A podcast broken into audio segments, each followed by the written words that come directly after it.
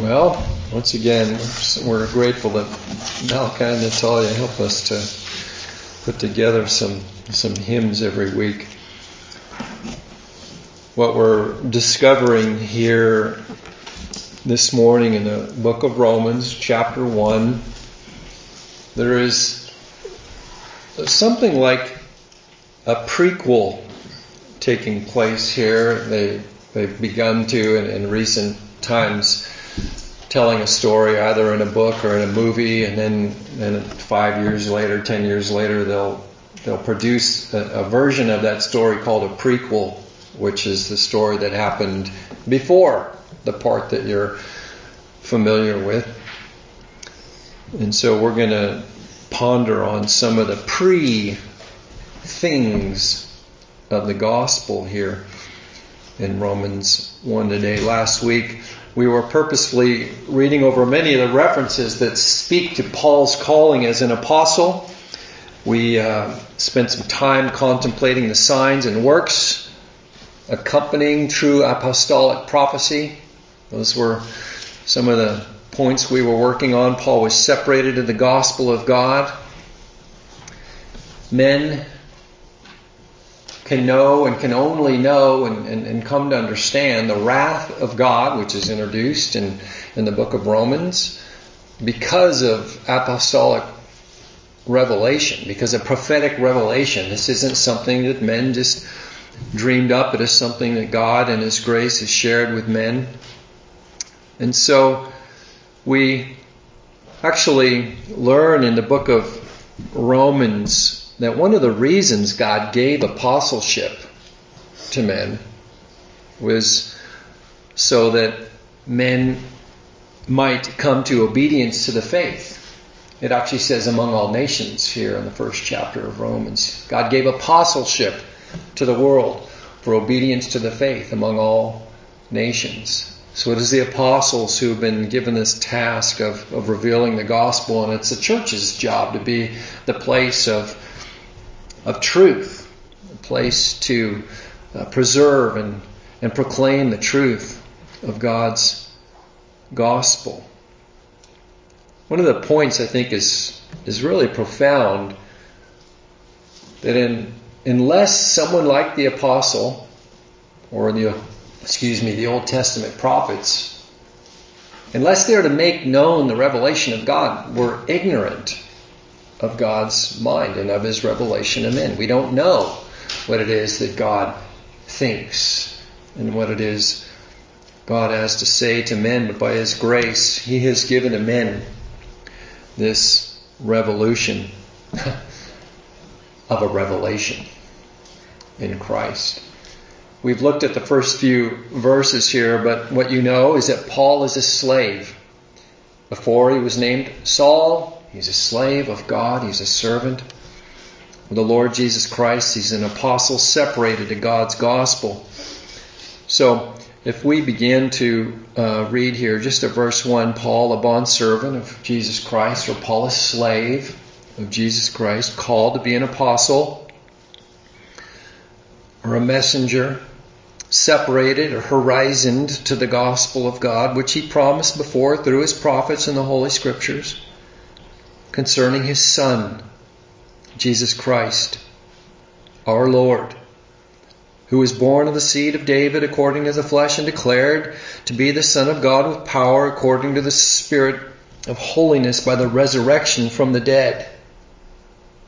Through him, we have received grace and apostleship for obedience to the faith among all the nations for his name, among whom you also are the called of Jesus Christ. Of course, that being the group of Christians who meet there together in Rome. So Paul's introduction very specifically says that this is God's gospel, God's gospel in the mouth of the prophets. Paul joining the prophets in prophetic history in opening his mouth, as it were, in beginning to write this letter. The gospel, God's gospel, which we read here as a prophetic gospel, is a gospel that has been announced in times past to the fathers by the prophets. Remember, that's in the opening lines of the book of Hebrews.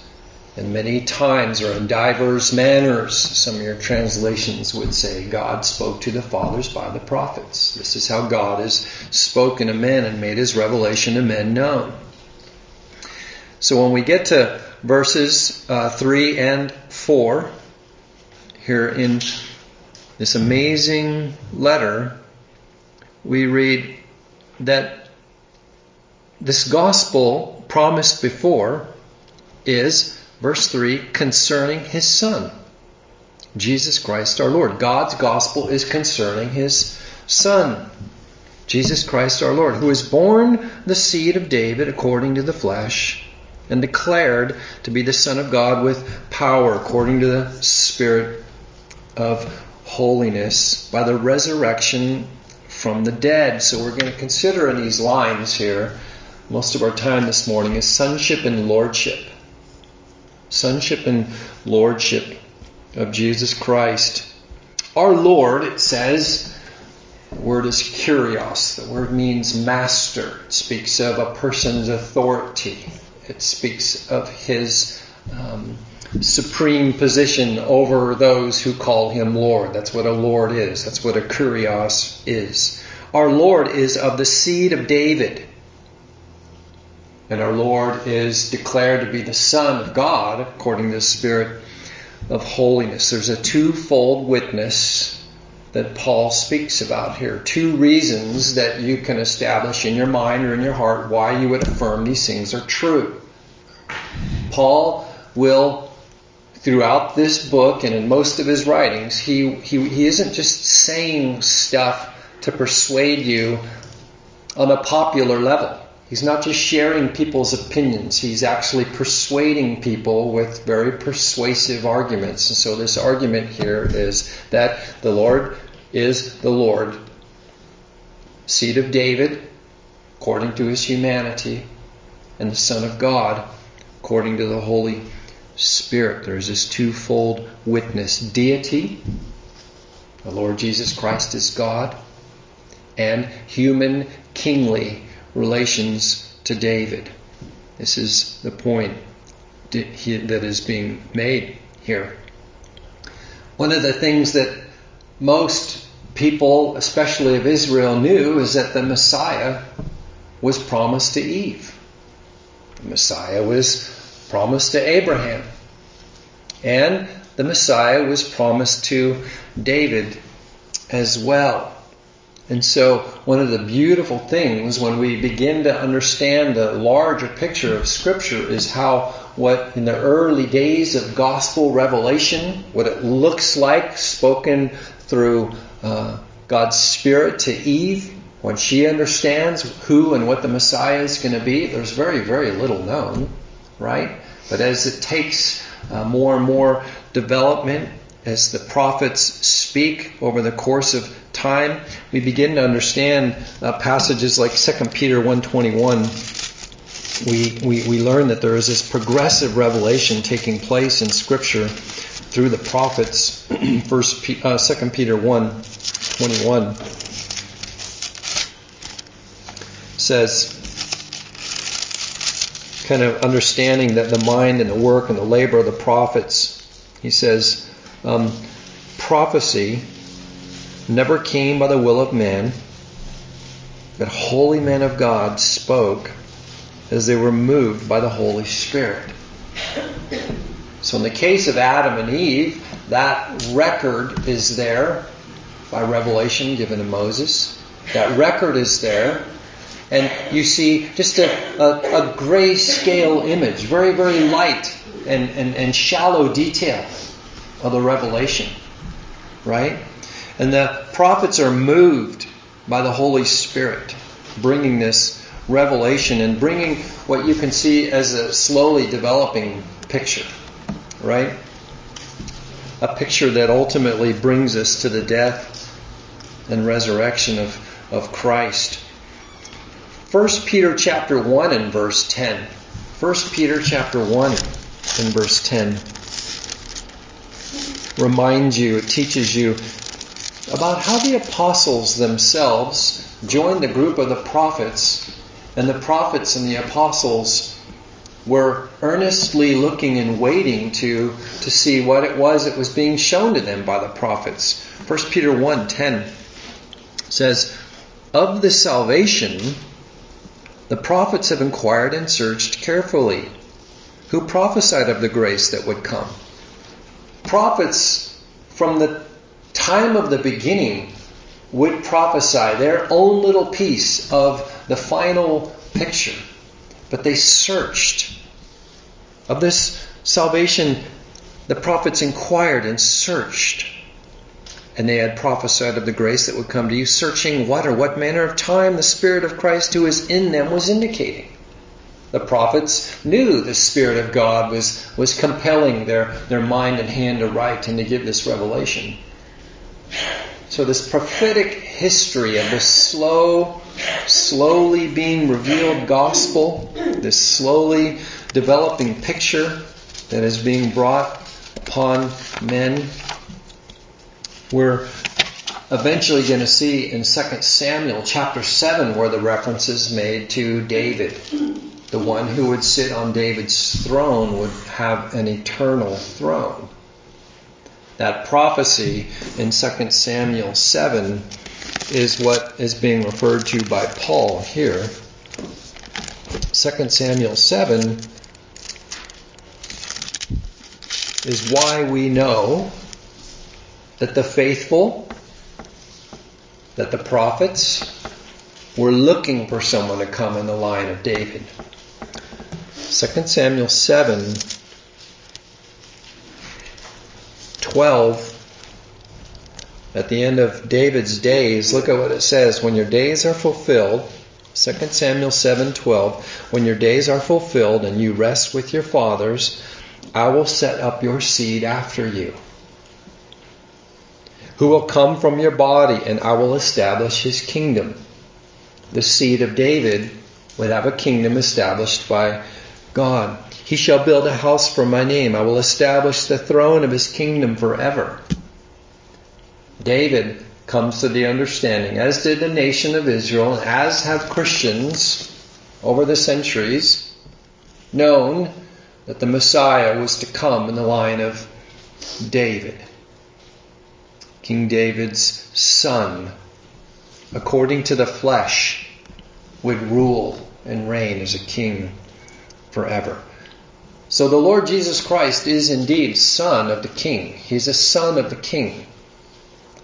Um, the, there's a picture there, Randy. It's kind of a funny, almost circular looking uh, cartoon picture there. I don't know if you can uh, know how to get that picture up on the screen here. But what you would do is select it there and then toggle the screen on here. Um, what we see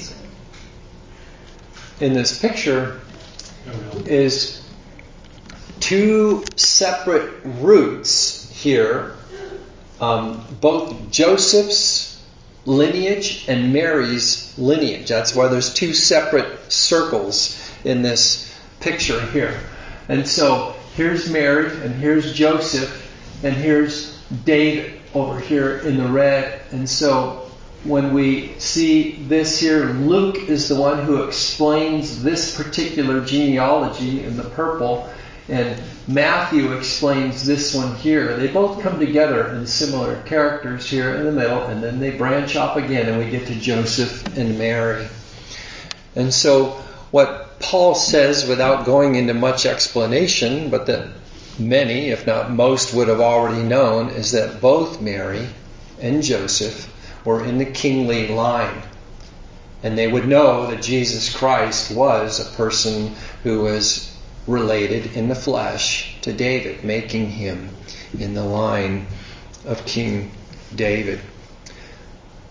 The second witness, you can turn that off if you want there, Randy. This, the second witness that, that Paul refers us to here the, the, the second way Paul is making the point that he is making about this Lord and about this gospel of God, it's concerning the Son.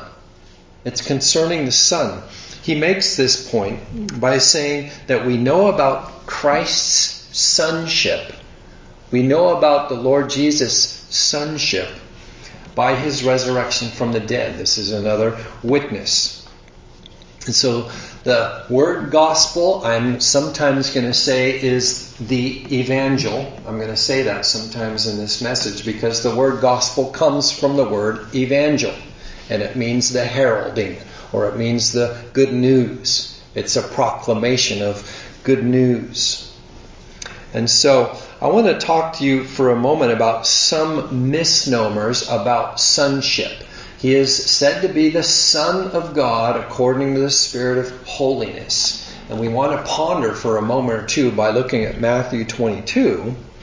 I want you to think about what it means that he is called the Son there in Romans chapter 1 by the Spirit. He's declared to be the Son of God with power according to the Spirit of holiness by the resurrection from the dead. Matthew 22 it makes a very, very interesting uh, lesson about his sonship. And you're going to have to listen carefully, and you're really going to have to think carefully about what it is that the Lord Jesus is teaching when he goes on to this subject here.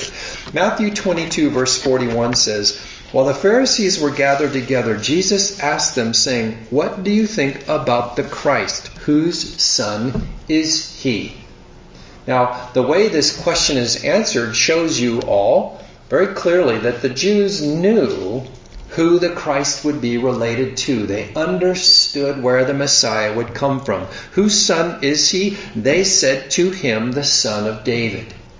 They knew about the reference we just looked at, of course, in 2 Samuel 7. The Pharisees and many of the Jews, if not all of the Jews, knew the Lord Jesus would be born in the line of David.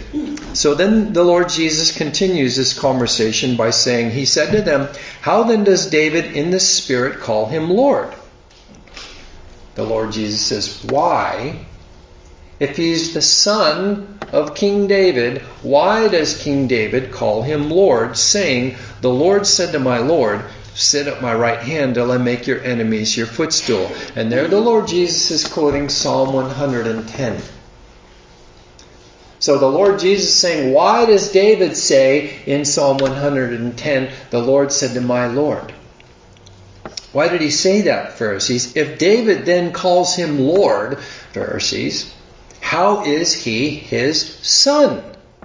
You guys understand the nature of the question. You understand the nature of the conundrum about sonship that is being put to the Pharisees here.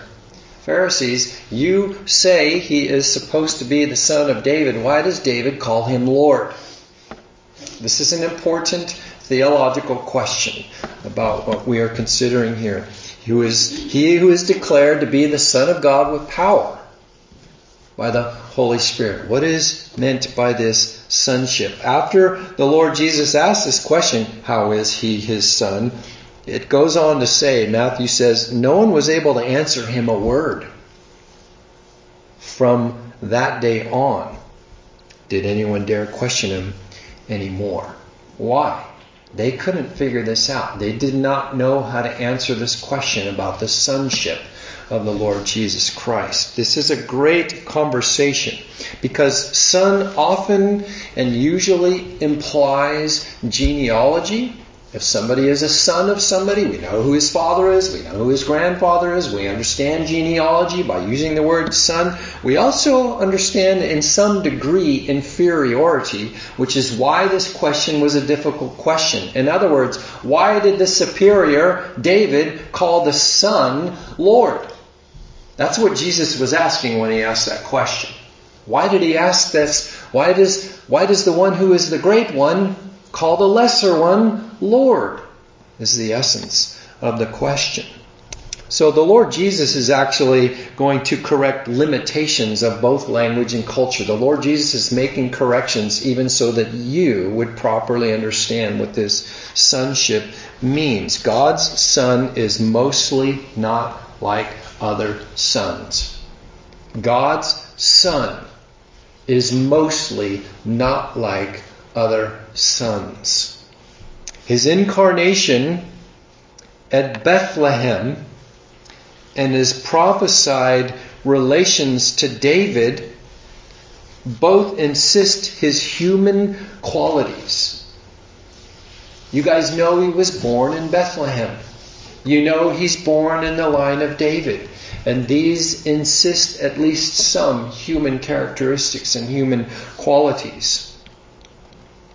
We even know that since he is born in the line of David, he should inherit the throne of David. You and I easily understand these concepts. He has a birthday. He has a mother. He has a father. He has infancy. He has developing manhood and he has a day of death. All of these things are true about the Lord Jesus Christ. These are true to his manhood.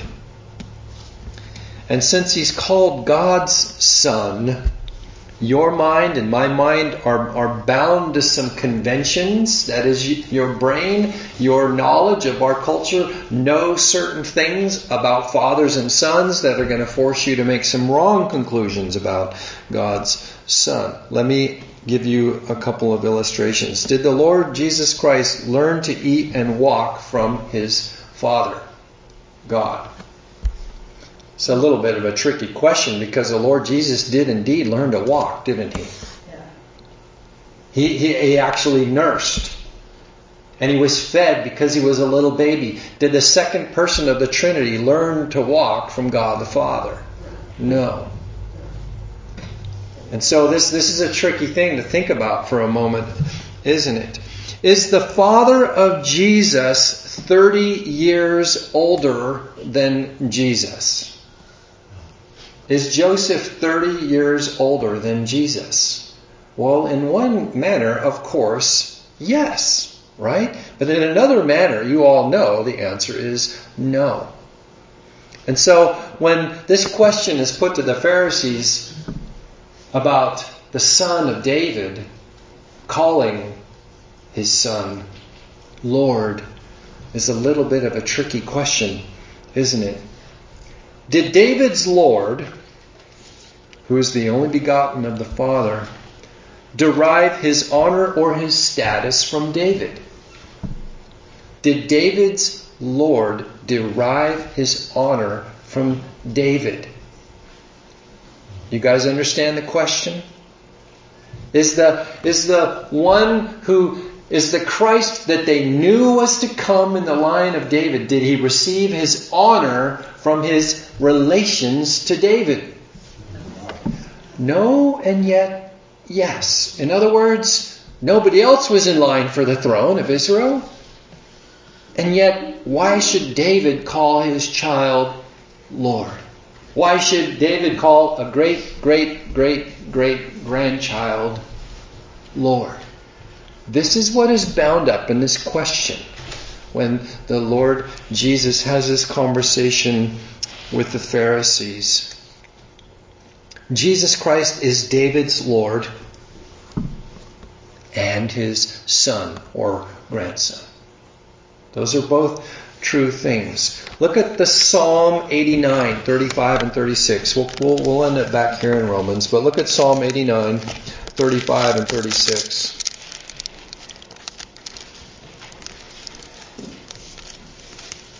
Psalm 89,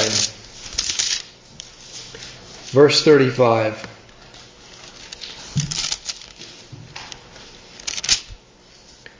Says, Once I have sworn by my holiness, I will not lie to David. His seed shall endure forever, and his throne as the sun before me. It shall be established forever like the moon, even like the faithful witness of the sky. The son who is related to David according to his human nature is recipient and the rightful heir to the throne of Israel. But he is also declared to possess a divine and unending life. Both of these things are true about the son of David. So the scripture speaks about this son, the son referred to in Romans 1, declared to be the son of God with power. Son, in this case, includes these truths. includes these qualities. And so we need to take care to frame our understanding of Son with the words and the revelation of Scripture so that we avoid heretical understandings of what Son is. We don't want to be heretics in describing who the Son is.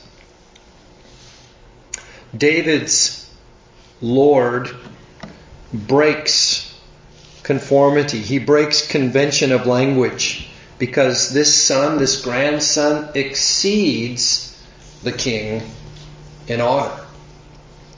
This son exceeds the king in majesty. He exceeds the king in authority. David's son is his Lord, but he is born with an exceeding greatness, a surpassing greatness and glory. His Lord is born in the line of the king, and yet he derives his own kingly and authority and dignity from whom? Why is this son possess a greater majesty and a greater authority? Because he is deity. Is because he is God. It's from his divine nature. That is how we make sense of Psalm 110, which prophetically tells you and I, by the prophets tells you and I, that the one who is the Son of God, born in the line of David, it is the one, it is the place that tells us, and it is how we understand that he is both divine and human. The Spirit declares him the Son. How? Here in Romans 1, look at how it is. How does the Spirit make this declaration? How is this made clear? It says the Spirit declares it according to the Spirit of holiness by the resurrection from the dead. How is he declared Son? By the Spirit? By the resurrection. This is how the Spirit makes this known. This is how the Spirit shows Christ's deity. So I wanted to ponder with you for a moment too. An additionally important question is, is who raised the Son? Who raised the Son? It's possible that seeing the Son in the grave and seeing the Son raised by God the Father or by the Spirit would cause you to see him as especially needy, as in not completely God. It's possible that you would see the second person of the Trinity in the crucified Jesus in the grave being raised by the Father as somehow a little bit less than God. But what I want to help you see is that he is fully God. He is not uh, possessing a baby like helplessness that couldn't help himself. And so if we were to look at 1 Peter 1 3, 1 Peter 1 3, we're going to answer the question Who resurrected the Son? 1 Peter 1 3.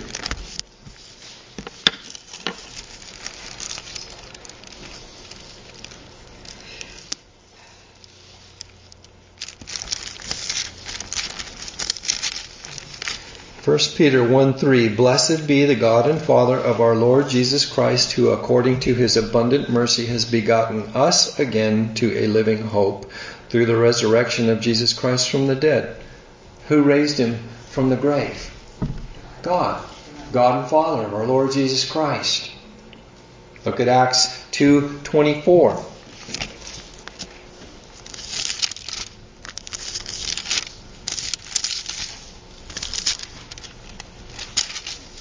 Acts 2:24. I'm going to start in verse 23. Him, the Lord Jesus, being delivered by the determined purpose and foreknowledge of God, you have taken by lawless hands, have crucified and put to death, whom God raised up, having loosed the pains of death. Who raised Jesus from the grave? God. So we've seen two references here that says it is God who has raised him up from the grave. Look at back at Romans 1 now. 1 4. Um, declared to be the Son of God with power according to the Spirit of holiness by the resurrection from the dead. Who raised the second person of the Trinity from the grave? In, in this reference here, it says through the Spirit of holiness. According to the Spirit of holiness. So now we're seeing maybe it's the Holy Spirit who raised him from the grave. Look at Romans 8:11. Just a few pages ahead there. Go to Romans 8:11.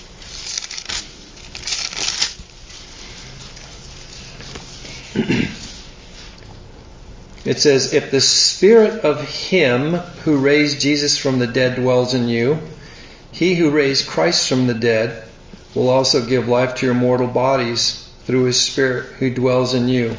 In that reference, it says the Spirit of Him who raised Jesus. The Spirit obviously is the Holy Spirit. The Him is, it's either triune God or God the Father. The Spirit of Him. And so it's, it's maybe a tiny bit difficult to discern. Again, we see the Spirit and we see God, the Father, the triune God potentially credited for raising the Lord Jesus from the grave. Now look at John chapter 2 and John chapter 10. We'll look at two references in John. John chapter 2, 19.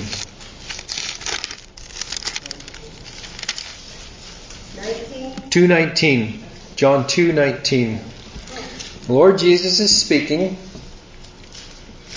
And what does the Lord Jesus say? He says, Jesus answered and said to them, Destroy this temple, and in three days I will raise it up. Who would raise the dead second person there? Christ Himself. Okay?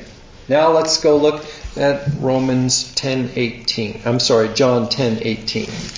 John 10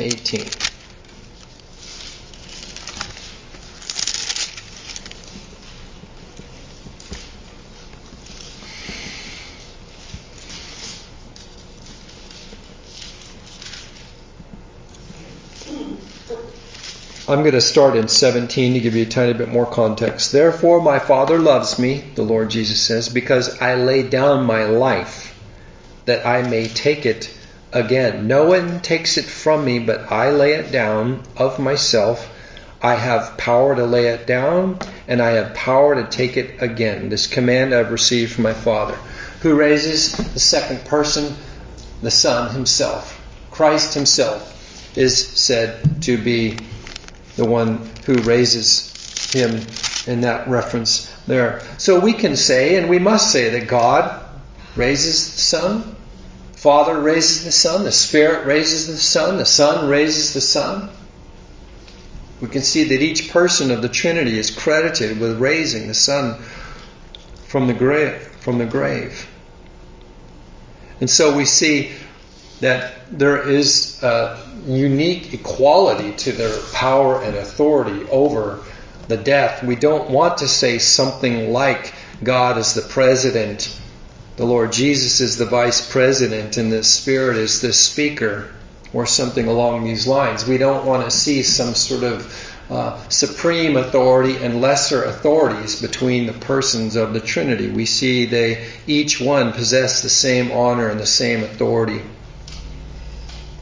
God's evangel, as we summarize what we're looking at here in Romans 1, God's evangel, God's good news, announces a king who is a king in David's line, who everybody had expected to rule forever. And this son could potentially be confused with the sons of men, so God's evangel tells us that this son is also declared to be the Son of God. So God's evangel, the good news that is announced, God's good news is concerning this Son, the Son of David and the Son of God. Two witnesses declaring this. David the king bows to this Son because of the Son's authority and the Son's greatness. And it is deity wrapped in the humility of human flesh and John 3:13 is really a pretty uh, amazing passage in this light trying to understand the human nature and the divine nature of the son. This passage in John chapter 3 is really quite amazing. I believe we've read this together in the past. The Lord Jesus says in verse 12 John 3 verse 12 I have told you earthly things and you do not believe. How will you believe if I tell you heavenly things? Now listen carefully. No one has ascended to heaven but he who came down from heaven. Now who is that speaking about? No one has ascended to heaven except for he who has come down from heaven. Who is that talking about? Jesus Christ the Son, right? Now keep reading. That is the Son of Man who is in heaven. Now, when he is speaking that, where is he standing? He's standing with them there in Jerusalem. But where does he say he is? He says he is in heaven. There is the Son of God proclaiming his omnipresence. He is everywhere at once. He, he is there with them, speaking to them, and he is in heaven. That is the full deity of the Son expressed to us. And so we are to really marvel. We are to glorify this Son as who He is. He is God. He is God in the flesh. He is seen on earth and at the same time He has not left heaven. These are things we cannot really quite understand because they are too glorious for us. We, we don't understand how these things can be. But the divine Son is the Son of David and he is the Son of God. Now, there's a very important thing for us now to understand about God's gospel. The gospel of God is concerning the Son, Jesus Christ our Lord, who is a relative of David and who is declared to be the Son of God with power the name Jesus Christ is given to us, and you're very tempted to just read over it like you know all there is for us to, to take in and consider there. But what I want to remind you of and point out to you so that we don't miss this about God's evangel, God's gospel, God's good news, is that the name Jesus means save from sin. The name of Jesus means save from sin.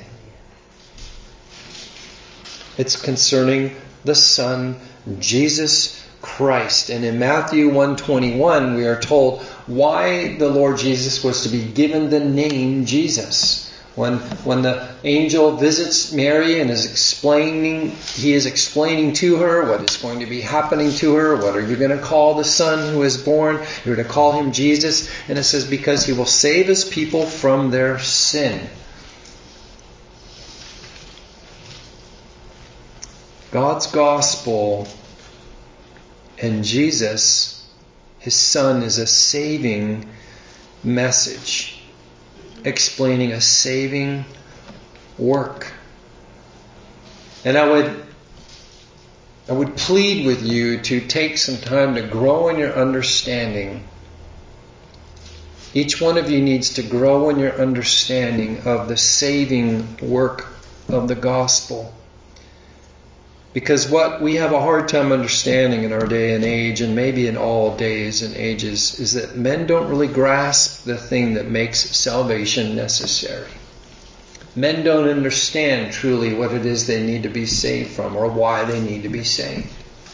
This is a thing that is evasive to us. And it has to do with sin, which is a very peculiar and malevolent, I want to call it a life force Sin is a force at work in you and I. Sin is a force at work in all men. Let me give you a picture from Deuteronomy 32. There's a truth about mankind, all men, even those men closest to God. There's a truth about sin that just seems to constantly escape men in every generation. So, Deuteronomy 32, verses 1 to 6. Deuteronomy 32, verse 1. Give ear, O heavens, I'll wait for a couple of you to finish finding your way to Deuteronomy there. Genesis, Exodus, Leviticus, Numbers, Deuteronomy. Give ear, O heavens, and I will speak, is what Moses writes.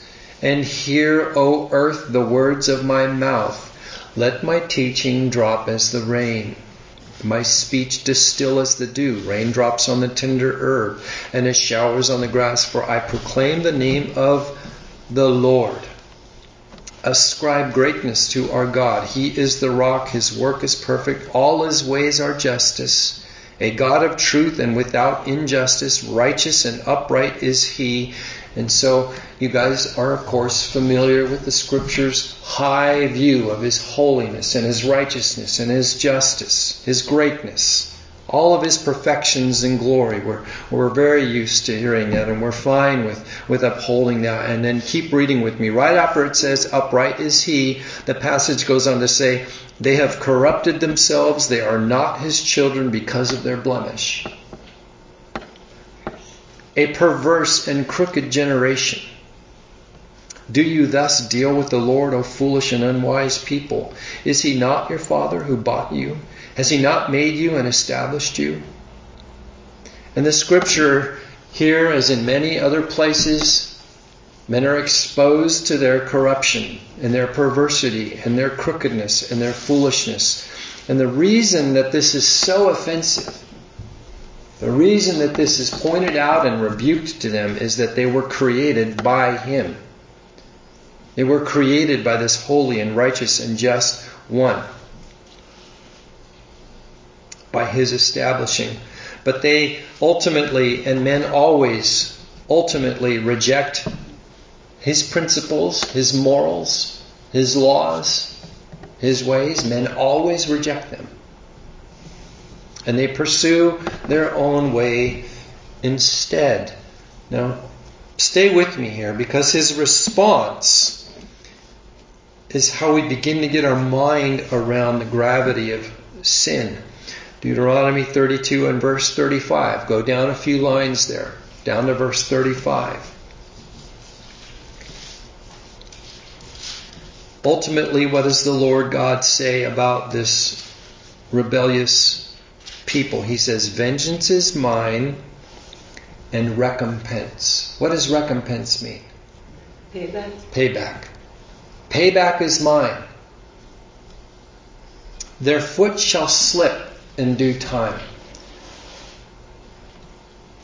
Ponder the relationship between payback and the slipping foot. What is that meant to say?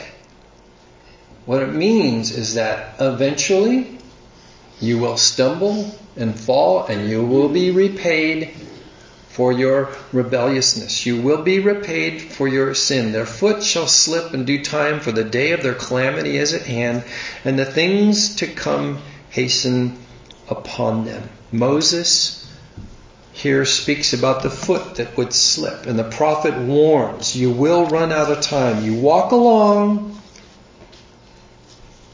and you will slip and God's judgment will finally overtake you. All men discount sin. They think lightly of the holiness and the justice of God, but sin is the source. Sin is the source of everything that ruins humanity. But men, listen carefully, men love its smile. Men love the smile of sin. Men love the fragrance of sin. Men love the wealth and the safety of sin, and they rarely see its leaching and poisonous effect. Men rarely see it and respect it with appropriate fear. Some men believe little and infrequent and normal sin is quenched in the love of God normal little sins, regular little sins will just all be washed over in the love of God. And, and if you're not careful, you end up believing your own form of the good news by underestimating the ugliness and the perversity of sin. Men repaint God's love to be tolerant and understanding of sin. Men redefine sin to find themselves a place of comfort.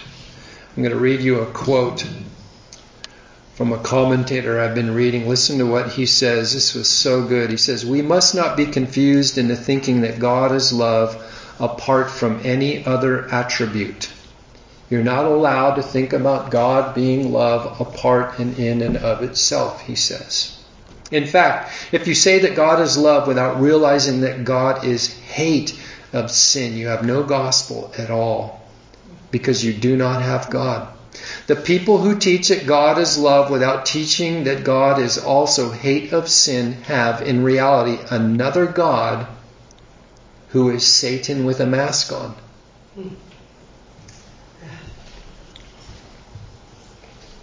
You will never understand Satan if you do not realize that he loves to masquerade as God and that you will find him most often at church, in the pulpit, in the Bible class, preaching and praying with a mask of a saccharine God.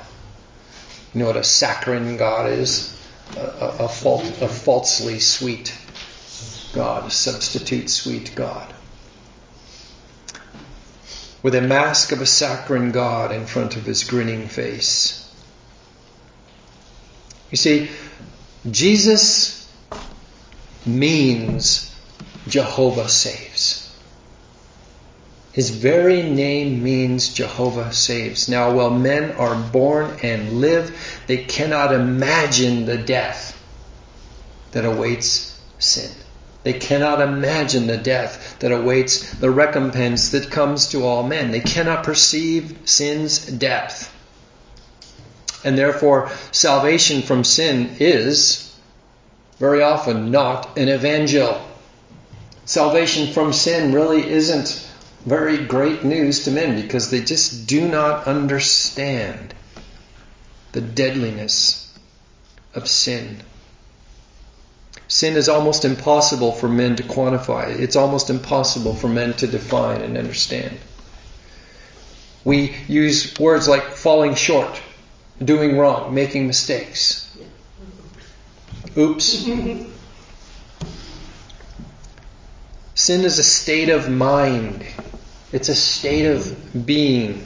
It is a steady affection and interest and activity that is counter to the divine mind and affection and interest and activity. Sin holds that the or it holds that the divine law requires moral likeness to God. The divine law requires moral likeness to God. In the affections and tendencies of the nature. As well as in, it, uh, in its outward activities. Sin is a thing, a real thing that flows natively from the mind and heart and hand of all men, that is not of the nature of God's perfections. All have sinned and fall short of the glory of God and in reality, it seems that sin doesn't really so much fall. Sin doesn't fall, it stands. Sin stands. Sin aims. Sin does what it wants, despite the occasional prick of conscience. Sin is, by its very nature, something that must meet the holy response of God sin must be met with one thing and only one thing by the very nature and person of God. And we know that the wage of sin is death, but I don't think we really know the far left and the far right extremes of this thing. How sinful is sin and how deadly is this death. The evangel is specifically for those who have grasped sin's malevolent, consuming nature.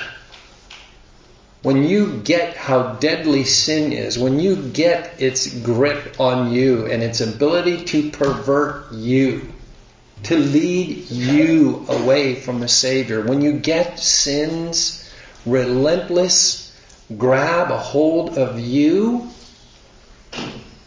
and when you begin to picture the death of death, then, and only then, is the evangel. Something that begins to draw and attract your ear and your heart. Sin has caused all of your godlessness, and it's worse than cancer. Cancer can't kill you after you're dead. But the death of sin is a death that never ends. And Jesus has said that those who die in their sins will go away to weeping and gnashing of teeth for the rest of eternity. Sin's reward is temporary pleasure and hardship and sadness in this life, and it is terror and suffering and loss and loneliness in the world to come. God's evangel is concerning Jesus Christ, the Savior of sinners, grieved, sinners lost, sinners apprised of God's hatred of sin, and sin's slow and unwavering cunning that kills with a nature constantly rebellious to the holiness and perfection of God. Jesus came to save their people from their sins. The gospel of God is concerning His Son, a man in the line of David, God, by testimony of the Holy Spirit. God's gospel promised beforehand by the prophets. The good news is sin's foe. The good news is good news to sinners who dread and fear their death. So I just want to ask you one more question. Has your sin driven you to contemplate has your sin driven you to contemplate the offer of God in Christ? The offer of God is to transfer your guilt onto the Christ. The offer of God is that the death of Christ would be a death substituted for the death you deserve. How does the evangel? There must be a death for your sin. as there must be light from the sun.